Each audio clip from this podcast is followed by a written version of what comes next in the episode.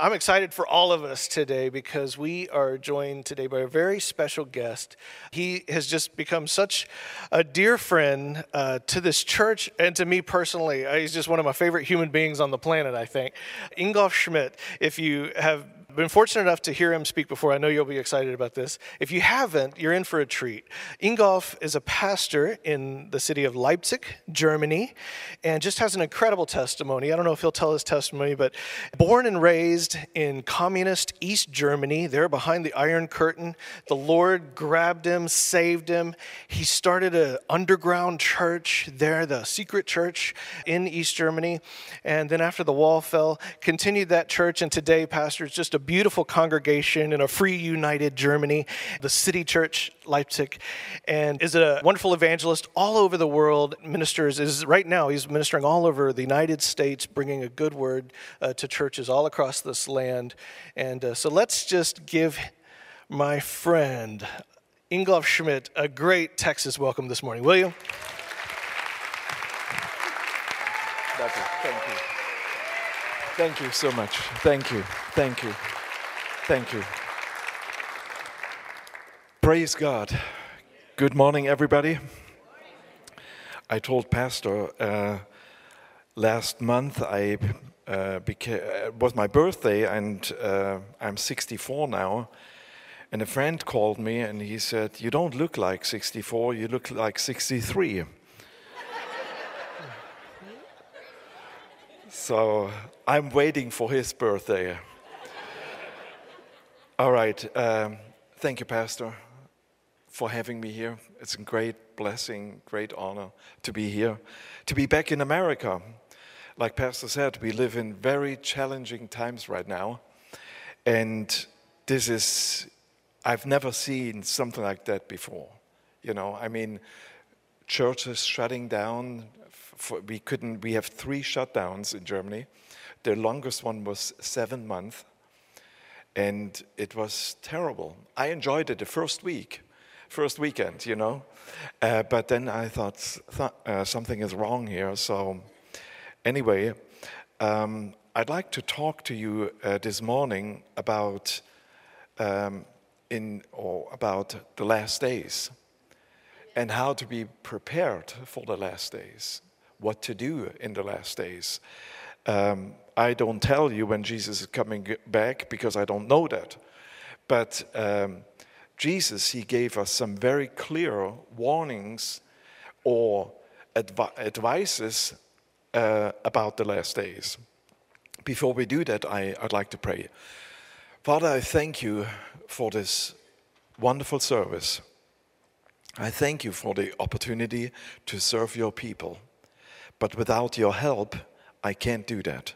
Holy Spirit, open every heart and use me, help me to teach and preach and prophesy your word to your precious people. Holy Spirit, use my words like little seeds in prepared ground so that they will have a big fruit. So, Holy Spirit, uh, help me to teach and preach here in Jesus' name. Amen. Amen. Uh, Luke 17 uh, Jesus is talking uh, about the last days. And you know, uh, this whole COVID thing hit uh, almost every church pretty hard. Uh, but also, uh, all the churches, they had to update their electronic equipment. All they have to preach on, on cameras. And, and so we do that in Germany too now. And um, I was preaching this morning actually because, uh, uh, to our church. I taped it yesterday and they, they recorded it yesterday. And this morning uh, I was in our church. So it's a good thing. And we had a literature critic. Uh, he was. Um, one TV station, they, they tried to give him an award. And he said, I don't take this award. He said, because the quality of TV is horrible today. And he said, TV makes smart people more smart, but stupid people more stupid. and I think that's the same with COVID. COVID made dedicated people more dedicated and lazy people more lazy. So I think you are the good people here this morning. So, all right, Jesus is talking about the last days, and he reminds us about the times of Noah. You know, there was 120 years time to repent. There was 120 uh, years time to get right with God. But then there was a time when God shut the door. And then he reminds us about uh, Lot's wife. Uh, Luke 17 32, he said, Remember Lot's wife. What's happened to Lot's wife? And we know Abraham, he got and he got God talked to him and said, Get out of your country, get out of your family, out of your father's house, to a land I will show you. Uh, he was not uh, strong enough, not physical strong, in his personality because his father went with him, and that caused it a delay for a few years. But after his father died, he took Lot, but he shouldn't, he, it, he was not supposed to take Lot, his nephew, on his journey to the promised land. Lot um, came with his uncle, uh, the old rabbis, they say he took Lot because he felt responsible because his brother died, so he took Lot with him. So they came to this area and they became pretty wealthy. I'm not talking this morning about prosperity or anything like that, but that's how it was. He became wealthy. And if you hang around with people who are smart people, you become a smart person. If you hang around with people who make stupid decisions, you become a stupid person. Uh, so Lot was hanging around with his uh, uncle and Abraham. He became wealthy because he, because he made the right decisions. Uh, he became very prosperous. And so Lot also became very prosperous. But then uh, they, there was a level now, uh, this land where they lived, they couldn't hold all these two families, all these two. So there was a strife going on between Lot's shepherds and Abraham's shepherds. And strife is never good. Uh, you see that here in America, uh, a house divided in himself will not stand. I'm concerned about America because America is deeply divided. And that's not good. But also, we have to see that in families, if you're divided, it will not stand. So we have to deal with strife. And so Lot was a peacemaker. And I um, grew up a little bit under Brother Samuel, Lester Sumrall. He was a great apostle, great missionary, and he always said, uh, faith gives the first choice to the other person. And so Lot, uh, Abraham talked to him and said, It's not good that we are in strife here. Choose the land you like to live, I take the other part. And Lot didn't pray about this because otherwise he would uh, choose another land. He chose the twin cities there, Sodom and Gomorrah. And most of us, we have this impression that uh, Sodom and Gomorrah is probably an ugly place and rundown place. I believe it was a very prosperous place. I believe it was high culture. Maybe they had the best universities.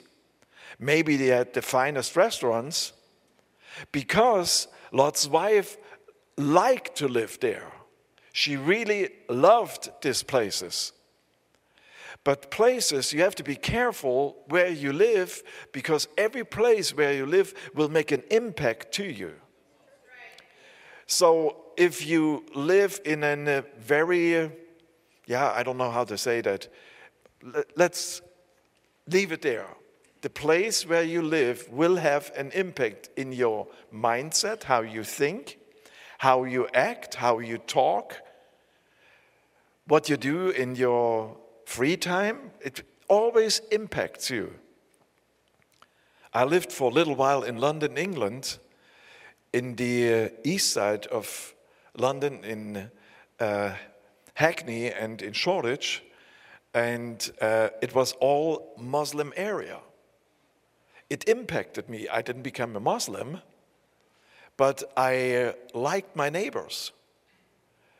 I liked them because they was friendly to me. I liked when I came to, the super, to their supermarket. I brought always I brought clothes with me to uh, for the homeless people in my car. And one day I was uh, heading for America, and there was a delay, and uh, I couldn't go to these places. So uh, I went to this office. I didn't know it was a Muslim office. Uh, but I came to this office and I said, Hey, I have clothes here. Do you have some homeless people in the area? They said, Yes. And they said, uh, uh, I said, I'd like to leave it here and you can distribute it to them. And they said, uh, We are Muslims. I introduced myself as a Christian pastor. And I said, You know what? I don't care if you're Muslims or not because God loves everybody. And I don't care if there's a homeless Muslim or if there's a homeless Christian or a homeless atheist. I don't care uh, because God loves people. And they said, uh, Sir, we will pray on Friday in the mosque for you because you're a blessing to us. And I said, You can do that, yes. I'm not sure if it's working, but you can do that, you know. Uh, we Christians are the people we should be the most loving people on that planet. And but because uh, everything is so politicized now, Wearing a mask, you must be a Democrat. Uh, be vegan, you must be definitely a, a Democrat. you, you know, everything is so politicized. Let's just follow the Word of God. Love your neighbors. Love your neighbors. Love your enemies. Uh, love your president. Pray for your president. You know, you probably don't agree in some of his things, but the Bible tells us to pray for our authorities. They didn't say if you like him, if you like his policies, they say pray for your authorities. If you do that, you do a favor to America. Um, so, uh, Lot, he chose these twin cities. Great place to live. Very prosperous. Uh, the reason why he became or why he came to these twin cities uh, in this area was because his uh, animals they, he, he, was so rich now. And this area where they was together with abraham couldn't hold both of them. So the whole reason why he came to this area he uh, stopped it and he became a politician the Bible said he uh, talked to the people, but they never accepted him. He became a politician. And so it would be better for him to stay humble under his uncle, stay with him, serve him. God would probably bless him even more, but that was not the case. So they lived there, and one day God came to Abraham and talked to him. And he said, Abraham, I will destroy these two cities. And immediately, Abraham uh, was thinking about his nephew and his family, his two daughters and their sons in law. And so Abraham said, No, uh, you know, if, if I can you uh, ask you, would you destroy the cities if there's 50 righteous people? You can't do you this is totally against your nature. And God said, No, I will not. And that's he said, um, wait a minute, what if there's 30 people? Abraham said, uh, God said, I will not destroy the city. So he was pleading with God. And we should do that too for our country, for your country, for your city here. And uh, pray for our cities, pray for this country. I was very concerned on January 6th last year uh, because he was one step away from a civil war. and it's not even over. So pray for your country. And so Abraham, uh, they came down to 10 people, and then God left him because there was not even 10 people, righteous people, in their two cities. And then God, uh, two angels came to Lot's house. The men in this city, they tried to abuse them. So these people, they were so wicked. And so these angels, they made their way uh, into Lot's home and they told him what God is what God is doing. And Lot said, you know, then we go to this place. And God said, no, uh, the angel said, no, let's go to the mountain. It will be bad here. The sons in law, they couldn't believe that. They, they thought he is joking. And they stayed in Sodom and Gomorrah. And then they left the city, and in the moment they left the city, uh, Lot's wife turned around because she couldn't see her bright future.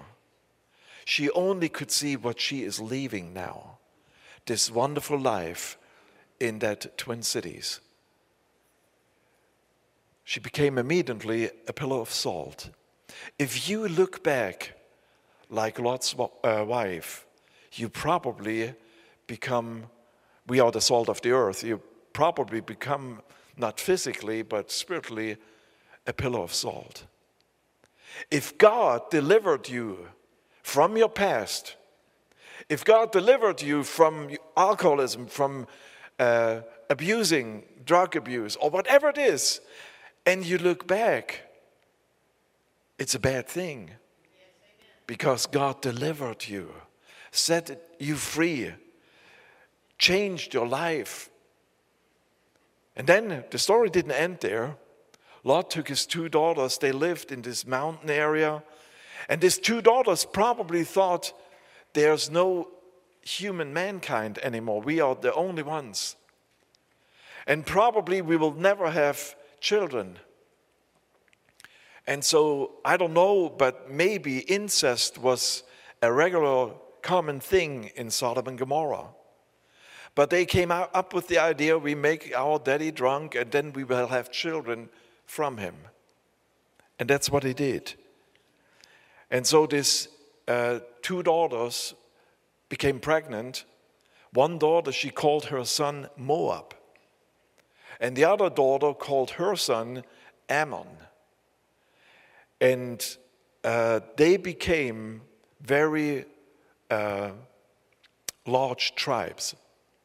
I have a little difficult time with my language because I was not so long in, in, for such a long time in America. I hope you understand everything I'm saying. So, uh, but the tribe of Moab and Ammon, they became the biggest enemies for, uh, until, even until now, for the children of Israel. So there was alcoholism, there was incest, there was all kind of perverted lifestyles, and um, Isaiah, the prophet Isaiah, Jeremiah, Ezekiel, and Micah, they said Moab, the children of Moab, are cursed. They live under a curse, for they was cursed by God. And then we, when we go, uh, go to the New Testament, Matthew chapter one there is this genealogy, this lineage where Jesus Christ comes from. And we read there, right in the middle, I think it's verse 5, the mother of Jesse, or the grandmother of Jesse, was Ruth the Moabite. Wait a minute, this lady was cursed or came from a cursed tribe. But here she ends up in this genealogy of Jesus Christ. How in the world can a cursed or a lady from a cursed woman uh, become or uh, ended up in this genealogy, in this uh, lineage? The story in the book of Ruth tells us that there was a famine in Bethlehem. The word Bethlehem means house of bread. sometimes there are famines in the house of bread. The church is the house of bread. You know, you, you are feeded here by your pastors. But sometimes, every church has this. There are good times, and sometimes there are low times, not so good times. Church, church is going through a little crisis. So Elimelech and Naomi, they left a blessed country. It was not for a little season. There was fam- a famine there, there was hunger there. But they left their place and moved to a cursed place. This cursed place was even in that moment more blessed than Bethlehem from the natural looking eye. There was food there. So Elimelech, he told his wife, We will go to the Moabites because uh, they're more blessed. And maybe Ruth would say, But you know, we are the blessed people. We should stay here with our people. This famine will go over. I encourage you never leave your church. Even if they have a hard time, it's like a marriage, you know. Every marriage has some little issues from time to time. I had one or two with my wife too, you know. But uh, for us, a no go is divorce. From the beginning, we, we said, we walk everything out. And I'm 42 years married now. And she still believes I'm looking good. And I said, God, please keep her that way, keep her blind that way, you know. What I'm saying is sometimes we leave a blessed church just because the other church looks a little, their bathrooms a little bit better.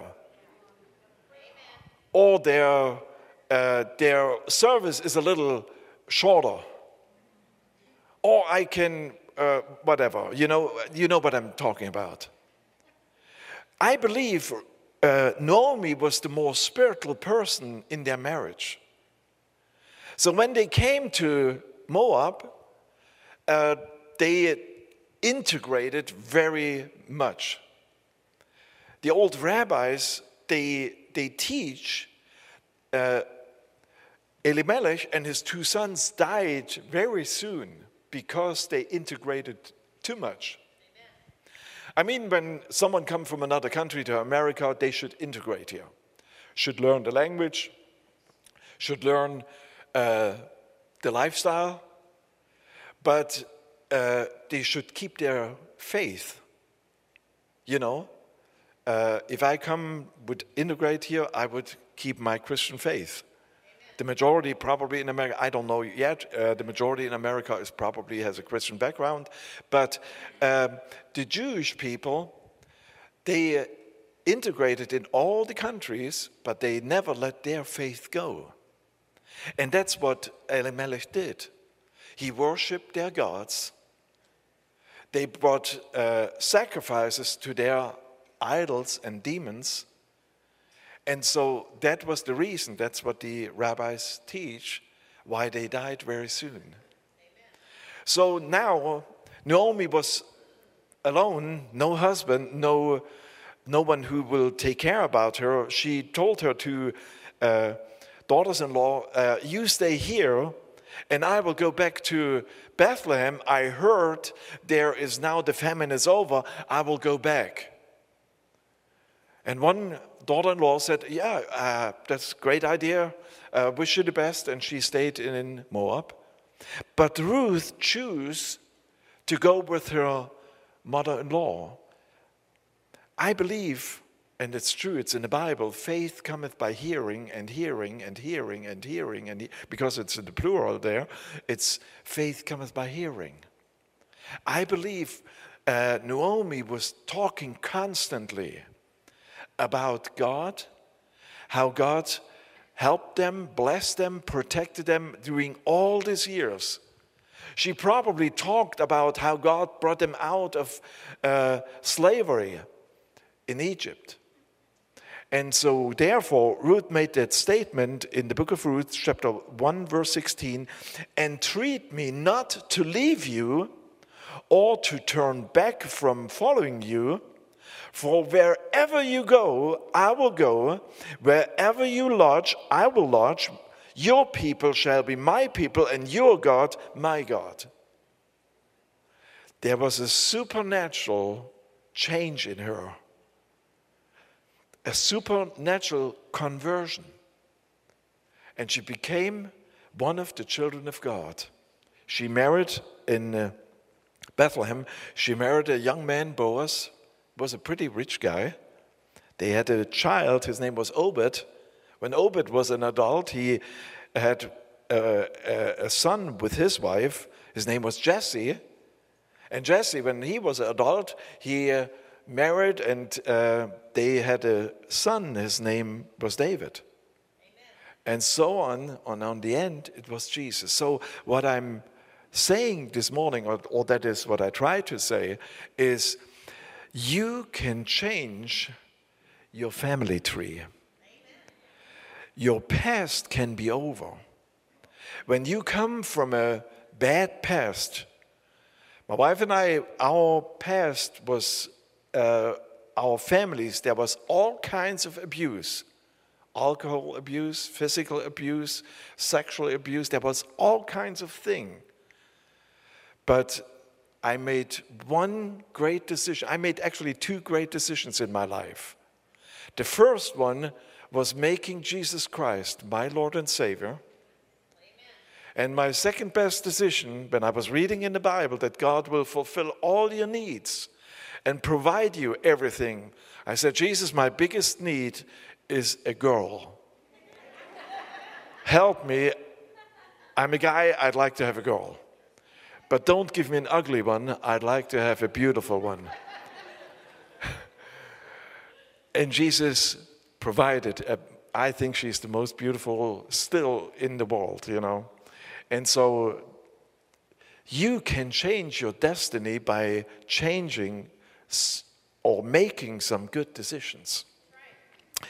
Um, in a few years ago, uh, I was in in an African American church in uh, Norfolk, Virginia, or in this area, and my grandfather he talked about Norfolk, Virginia, pretty often because he was serving in Adolf Hitler's army and became a prisoner of war uh, uh, by the end of the war. In, uh, and he came to, they put him on a boat, and he came to one of these prisoners' camp in Norfolk, Virginia. And he said it was brutal. We deserved it. He said I was wrong. Uh, I mean, a lot of people they they would tell you, you, we didn't know where it will end we didn't know and i think some the most people they if they try to to came to the truth, they would see what's, what's going on in Germany. When they started persecuting all the Jews, when they start uh, bringing all the Jews in uh, concentration camps, if they would like to know the truth, they would, they would know it. So anyway, my grandfather, he said, I was wrong. I was fighting for the wrong people. I was fighting for the wrong ideology. And so they put him in this prisoner camp. And um, then he came back after two years serving in that camp, and they put him on a boat to England. And in England, they took him for another year uh, in that prisoners' camp in England. And after, I think, seven years away from his family, he came back home. And he was changed. He signed a piece of agreement uh, with the American government. He will never touch a gun again, and he never did. And now, um, Germany was divided because Germany lost. World War II was divided in these four zones uh, the British zone, the French zone. In the south uh, west, there was the American uh, controlled territory, and on the east side, there was this Russian controlled um, territory. And of course, the Russians, they uh, introduced their new ideology, socialism and communism, uh, to this area. And um, my father, he was by the time when his, uh, my grandfather came back, he was a teenager and he uh, uh, became interested in this new ideology because it sounded so good, it, it sounded great. Uh, he didn't know it will end up in dictatorship. And so my, my father became a communist, and therefore uh, I had never saw, I've never seen a Bible until I was 19 years old. I was never in a church service. I never had anything to do with Christians, and so. Um, but then, uh, when I was in uh, preaching in this African American church in Norfolk, uh, I realized uh, 75 years later, my grandfather was walking, this pastor, he brought me to that place, and 75 years later, I'm here. I'm a preacher of the gospel of Jesus Christ. God turned my life totally around. I, I, I, didn't deserve that. I didn't earn that. It was just by the grace and by the mercy of God. And I'm standing there, a changed person. You know, in Germany, I, I talked yesterday a little bit with Pastor, and uh, we, the Germans still today have a big trauma about what's happened or what our nation did to Europe or to uh, the Jewish people. And uh, even I was not born in that time, we feel a huge responsibility to take care or to, yeah, to take care about uh, uh, the Jewish people and do something against anti Semitism, against nationalism, against racism, because that's all uh, out of the pit of hell. It's not from God.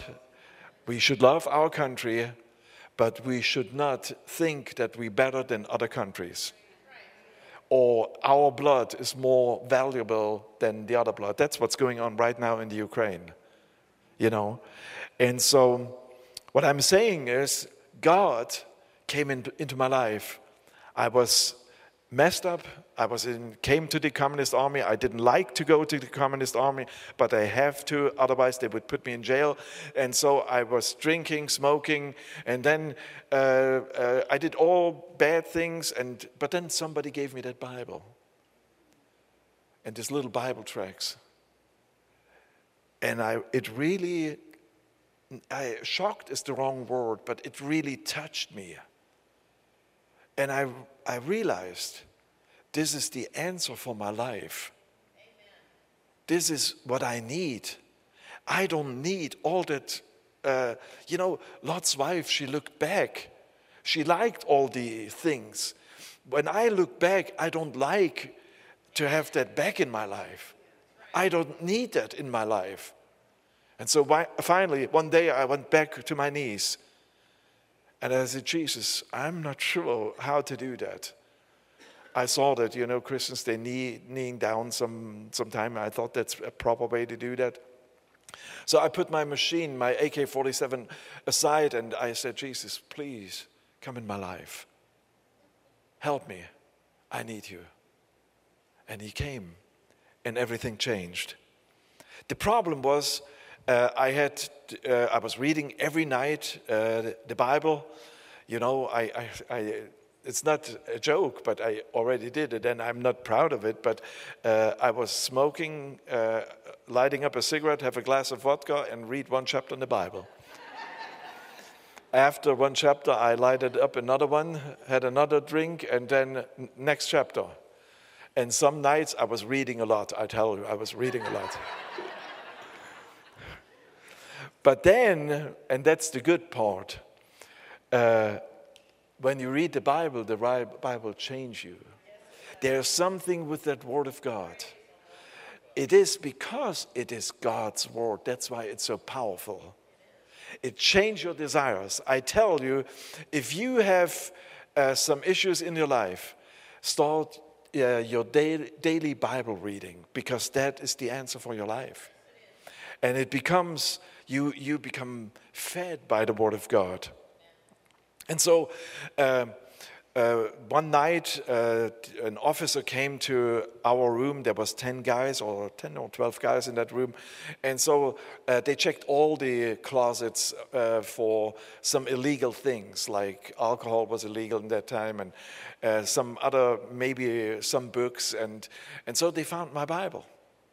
And this officer was very mad and he said, this is anti-communistic material. And I couldn't argue because it is.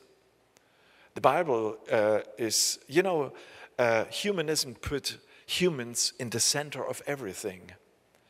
Christianity put God in the center of everything. And that's why both can't exist together. And so they took the Bible away.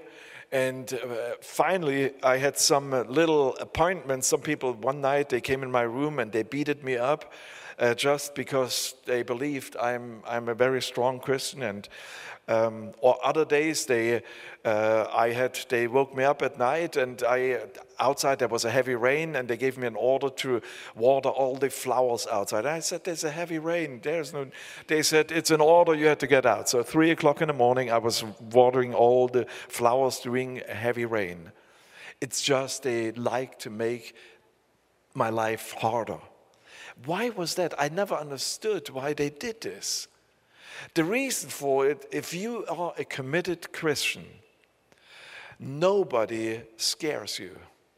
Nobody can control you because you are submitted to a higher authority, and that makes you a dangerous person because you seeking God's will, you seeking God's answers. And if somebody said, Oh, you know, we, we should do this or that, you say, Hey, I, I have already my orders from God. The other thing is, we should obey the government. Don't misunderstand me. If you have a democratic government, what I believe you have, even if the president is not that what you probably like, uh, it's still a democracy here in America, and we should obey uh, our government.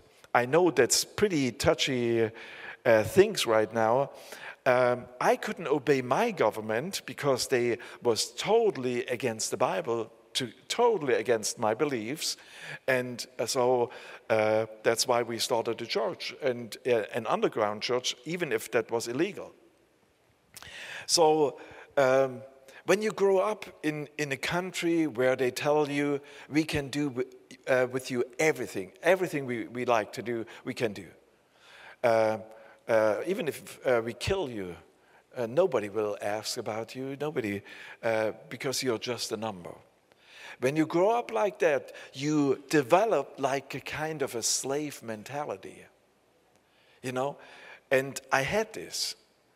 I, I needed uh, the faith message. I needed uh, these books from Brother Hagin about the authority of the believer because it helped me to see myself in a different way.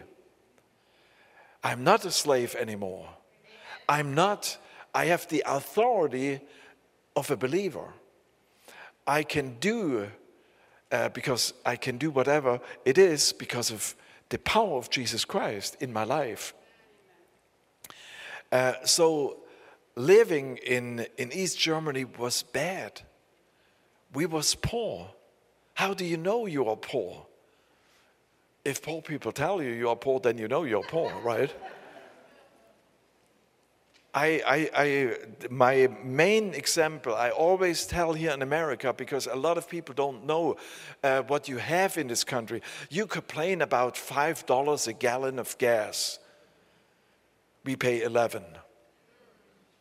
So, what I'm saying, I'm always amazed when I go to this superstore, supermarkets, about all these choices you have. You know, hundreds of packages of cereal, different types. And uh, I'm always amazed because I had only one choice take it or leave. Take what's there or leave. That really, uh, I didn't know how bad it was until the wall came down and I went to West Germany. Then I realized, man, that was bad. Standing in line for one banana and one orange for Christmas for every person in your house just once a year is different. it makes something with you. When I came to America and I checked into this hotel, uh, and there was this basket bananas and oranges, and this lady, I asked her, I said, Can I take a banana and an orange? She said, Oh, if you like, take it all. And that's what I did. it's true, it's a true story.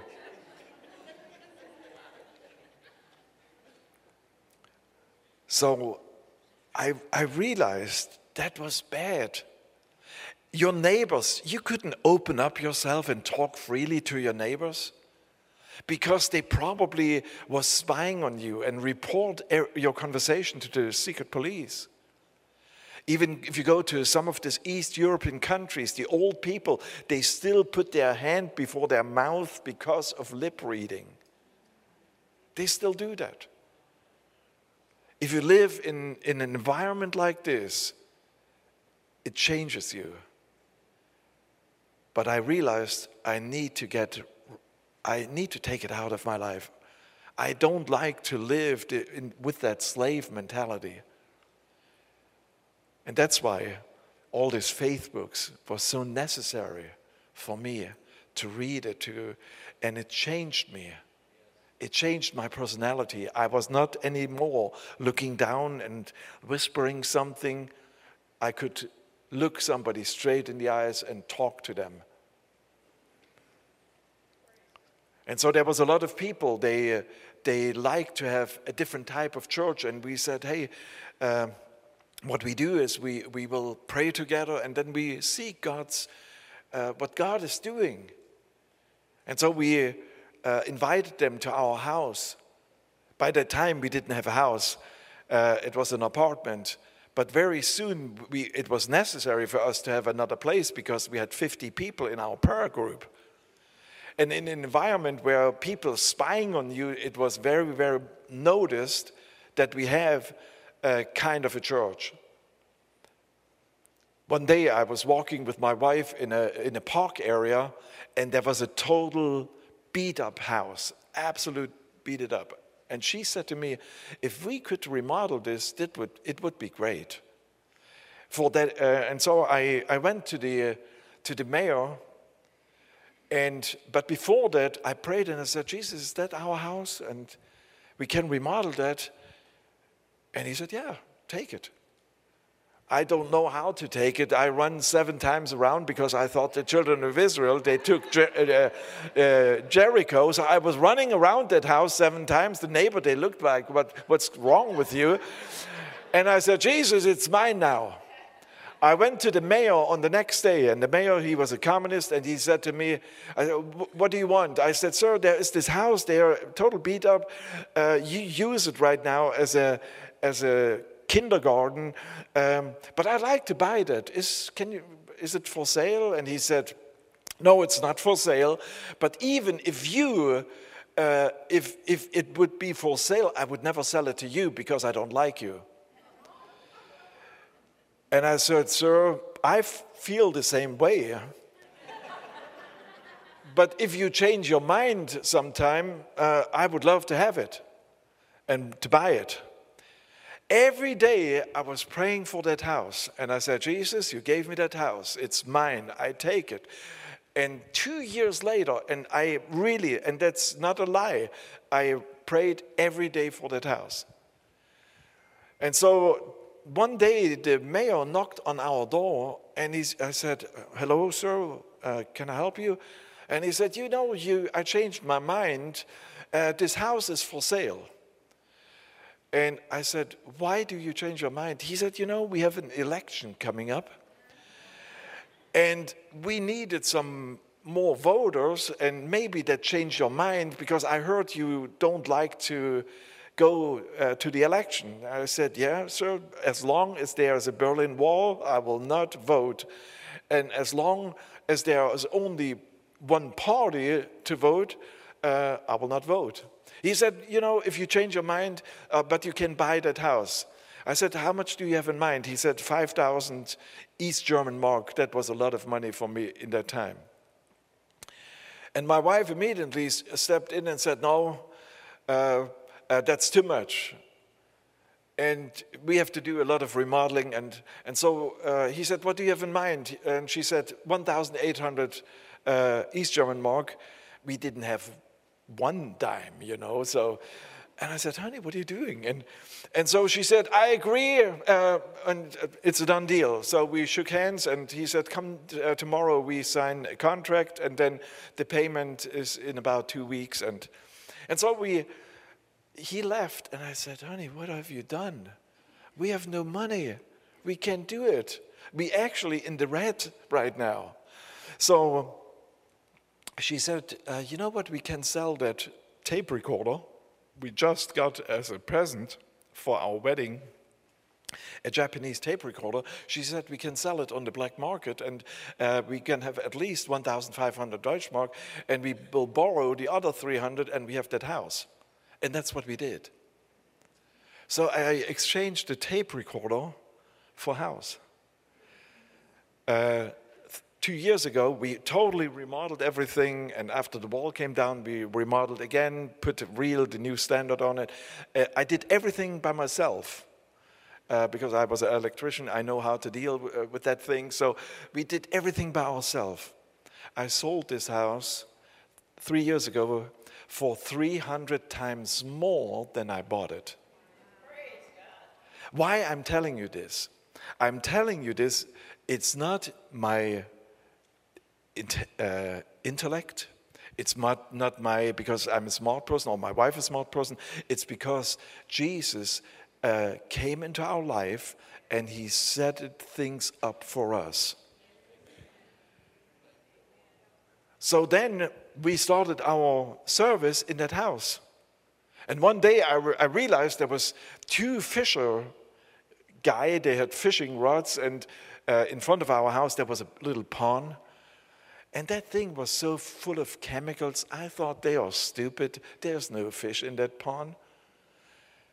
But then, uh, uh I, during my, I'm preaching, I realized they came by our house and they took a little notepad out and they wrote down all the license plates.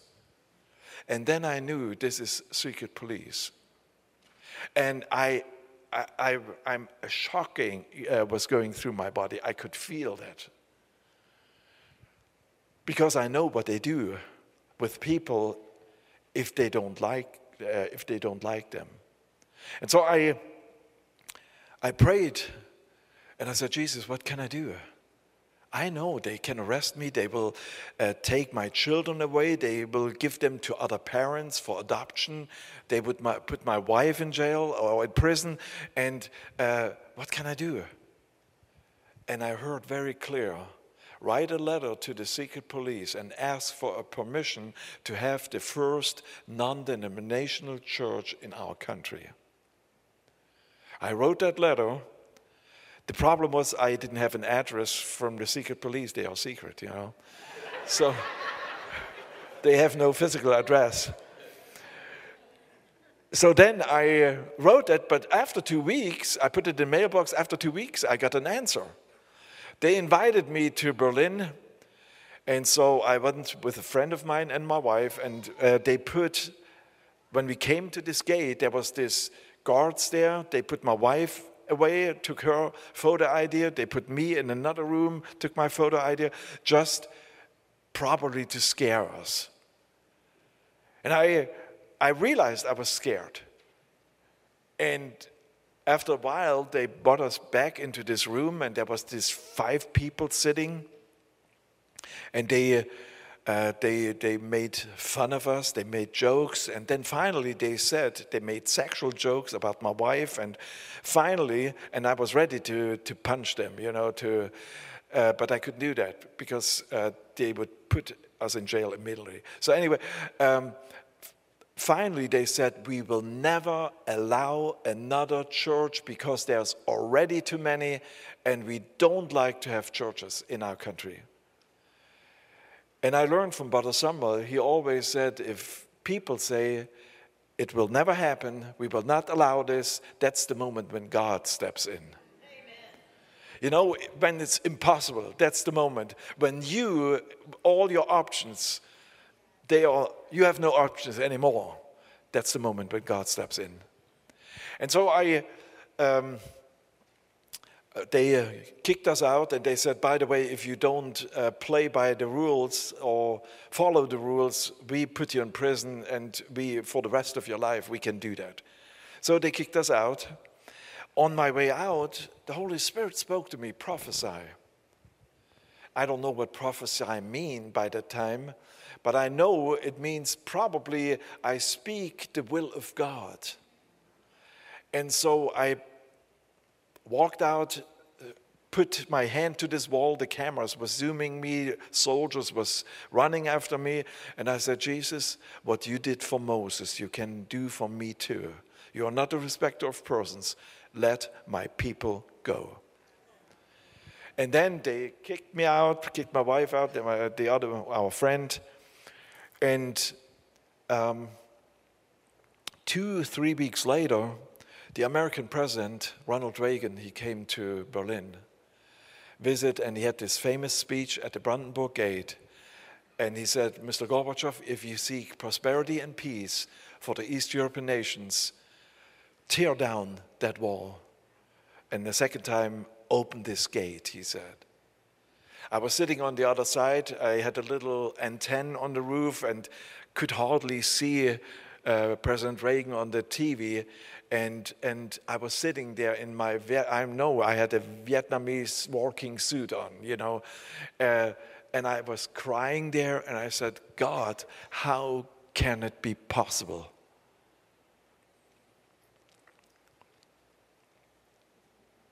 a little bit later, a year later or so, there started these demonstrations, little demonstrations uh, in some people they was against the government and they tried to find a way uh, for a change. So they went to the Lutheran church and they called it prayer for peace. They never prayed, but they, but they came and had their meetings in this church. And the meetings grew there was in the beginning it was 50 then it was 100 and then 500 and then 1000 and and after in a period of one year they grow to 250000 in january uh, 1989 excuse me in february march 1989 we had a prayer meeting in our church and by that time we rented another facility and so we had this prayer meeting, and there was the Spirit of God in that meeting like never before. And something was broken in that meeting. And I realized, I said, People, listen to me. The Holy Spirit spoke to me and said, Speak change to your country. Speak with your words change to this country.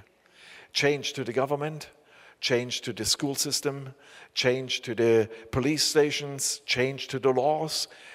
Freedom is coming. In the church, we that night we went out and we declared it everywhere. And change was coming. In the month of June, the government of Hungary decided to put down their, their uh, border fences to Austria what made a way for the East Germans going to Hungary and going through Austria uh, to, to West Germany. And that was amazing. And more changes. There was a mass, uh, how you say, mass exodus out of East Germany. And the government, they didn't know how to handle all this. And so they uh, talked to lawyers and secret police people were sitting down, how can we handle this situation? And they made a, law. And on that night, on November 9th, 1989, on that night, uh, the guy who should talk about this law made a mistake. It was not signed up to do that on that night. He was reading this to the people it was actually a mistake. And now thousands of people was going to all the checkpoints to West Germany. And finally, this border guards, they had to give up and they opened the wall. I, I thought it, that is impossible. But then I drove to the police station next day and they said, yes, you, you can go, borders open. And so I thought, okay, this is my time. I'm going to America. I will take my wife. I will work for four flight tickets. I'm on my way to America. And that night I prayed and I said, God, is that my time to go to America? And he said, No, I need you here. Give up your dreams for my dream. I said, God, this is probably, maybe they shut down the border again and we, it will be it will be worse than ever before. And he said no they will not. But build the church here. There will be a time when you go to america. But build my church here. And so i was the autobahn we have the autobahn you know uh, on the side to west germany the autobahn was full of cars and here one or three cars on that side back to east germany we built it a church and that was wonderful. We had a lot of people, they came through our church. We blessed a lot of people. We helped a lot of people. And I realized if I, I changed by a few decisions, I changed my family tree. Just a few decisions. What I'm saying is, I, I know before the, the wall came down, I had two boys. My my uh, obligation or my responsibility was uh, my wife, she prepares the meal, and I have to take the boys to their bedroom and read them the Bible, pray with them, and read them another, like encyclopedia for, you know, that was my obligation, my uh, responsibility. And I, I did this every night. I know one time my little son, he came up, he was four years old, and he said, Daddy, one day I will go to England. I said, What would you like to do in England? He said, I will study there. I will become an artist. And how do you tell your son he will never go to England because there's a wall, a border? Uh, and if you try to go illegally, they will shut you. So I said, Son, what we do is we pray every night together that one day you will be in England. And so when the wall came down, I knew uh, a, a, a, friend from England called me and he said, Hey, come over to England and uh, we will spend a week together in London. And, uh, and I know that was my son's prayer. He prayed for that. Never underestimate a little boy's or girl's prayer. One day I came to his bedroom and he had this picture from the Queen of England. I thought, what's wrong with that boy? when I was a young teenager, I had beautiful girls on my bedside. But this, he has this old, ugly lady, you know. I shouldn't say that the, the, Queen this week, 70 years in, in office, I shouldn't say that. She's a wonderful person, probably I didn't know her well. But what I'm saying is, I asked him, I said, Why do you have this picture? He said, Daddy, that reminds me to pray every day. One day I will be in England.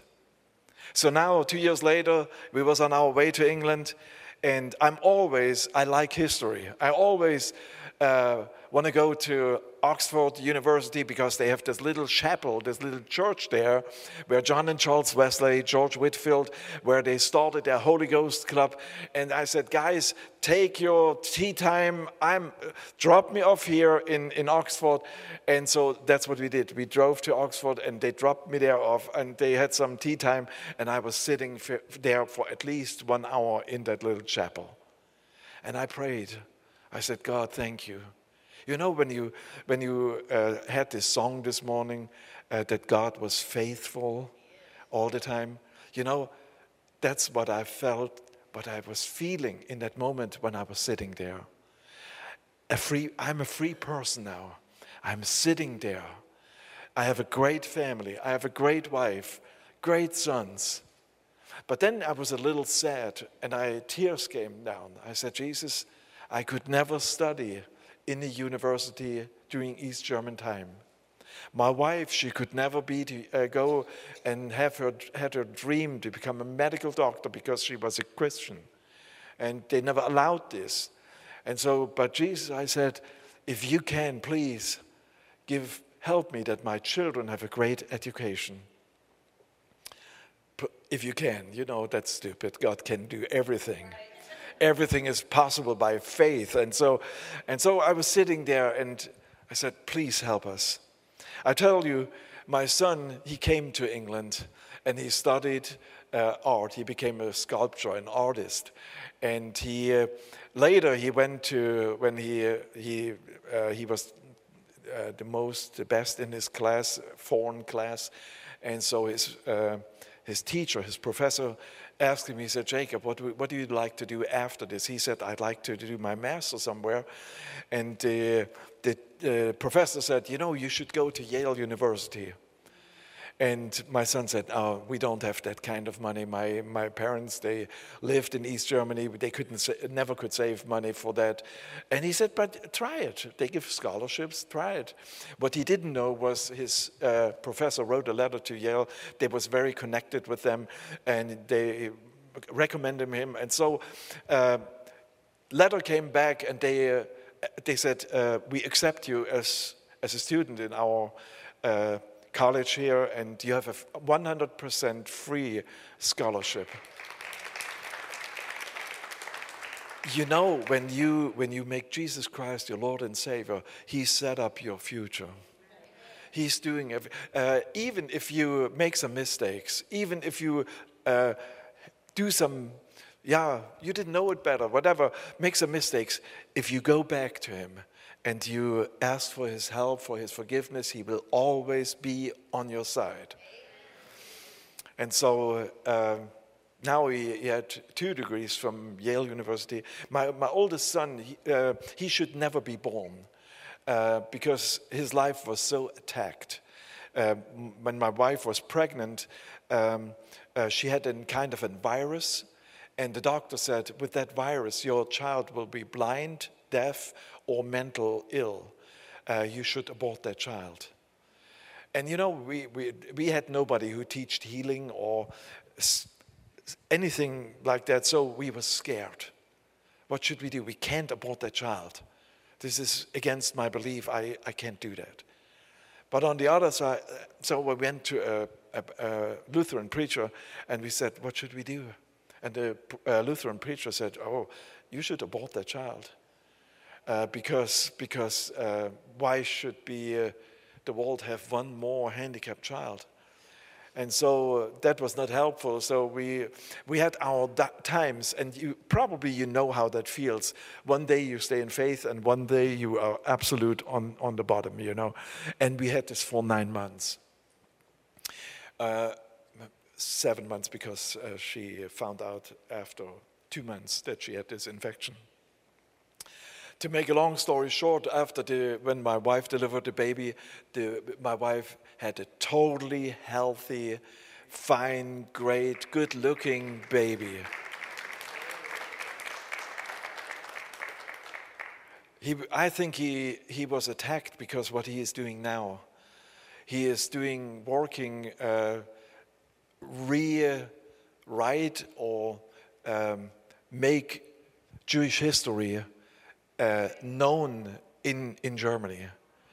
And so he, he is a smart guy. I mean, if I read his essays, I need an encyclopedia, you know, because uh, I always say that comes from God and from my wife, not from me, you know. So anyway, uh, my daughter, she got a good, a good education too. The problem with her was on, uh, on the end, uh, when uh, my wife delivered the baby, this umbilical cord was around her neck. And her face, when, when uh, the doctor took the baby, her face was almost dark blue. And the doctor said, This girl will never memorize anything. There's too much, too long, this lack of oxygen.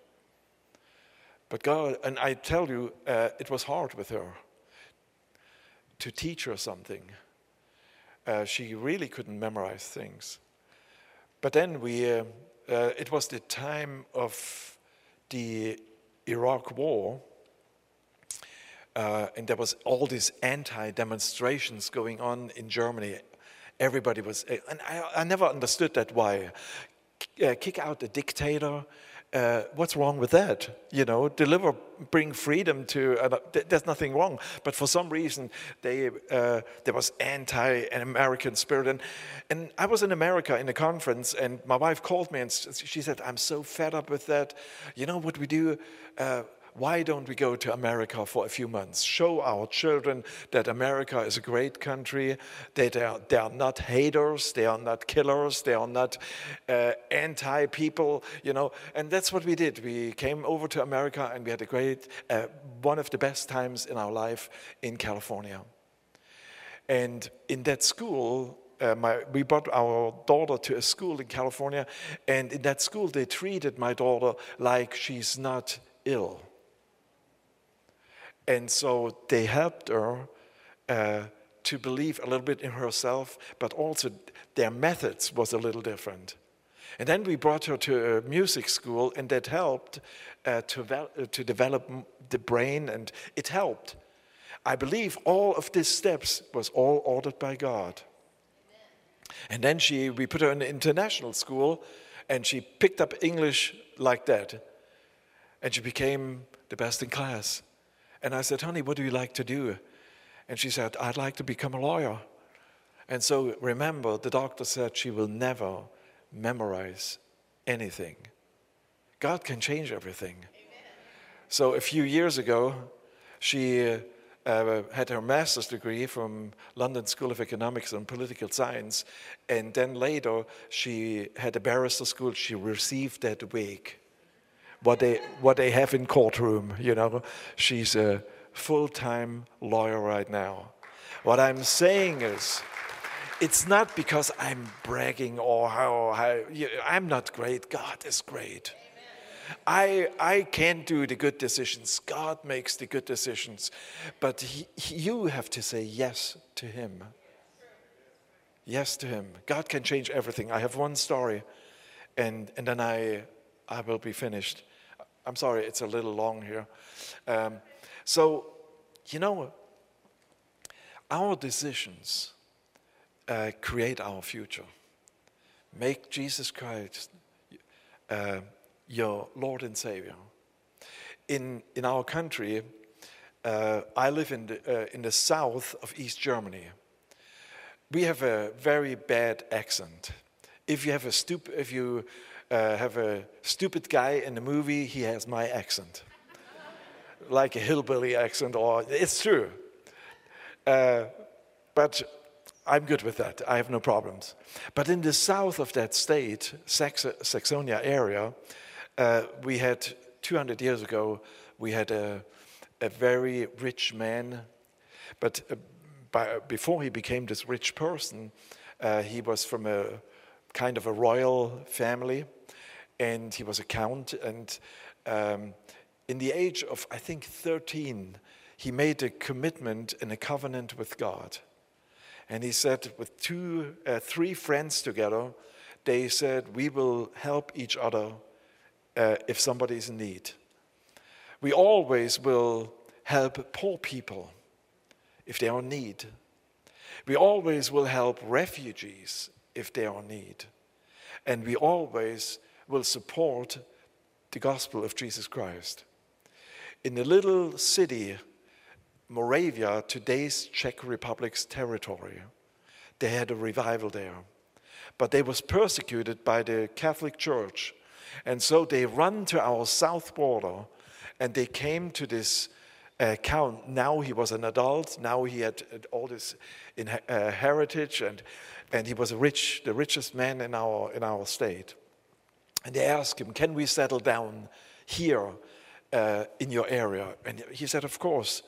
And they created a settlement, and the settlement is called Herrnhut, what translates mean under God's protection. Good, pretty good name for a city.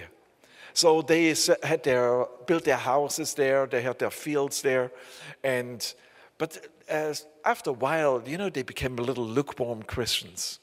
And if you become a lukewarm Christian, uh, you probably fight each other. You know, they have these issues and people are jealous, and that was there. So their, their services actually was just formal. There was not really uh, born again people anymore. And so um, when Zinzendorf realized that, he um, took his horse, invited everybody to a church meeting, and he preached about the unity of the body of Christ. And so when he did this, the Holy Spirit fall into this meeting. And they, uh, there was this conviction, uh, this we are sinners. We, we did so bad to each other. And they cried, they hugged each other, they asked for forgiveness.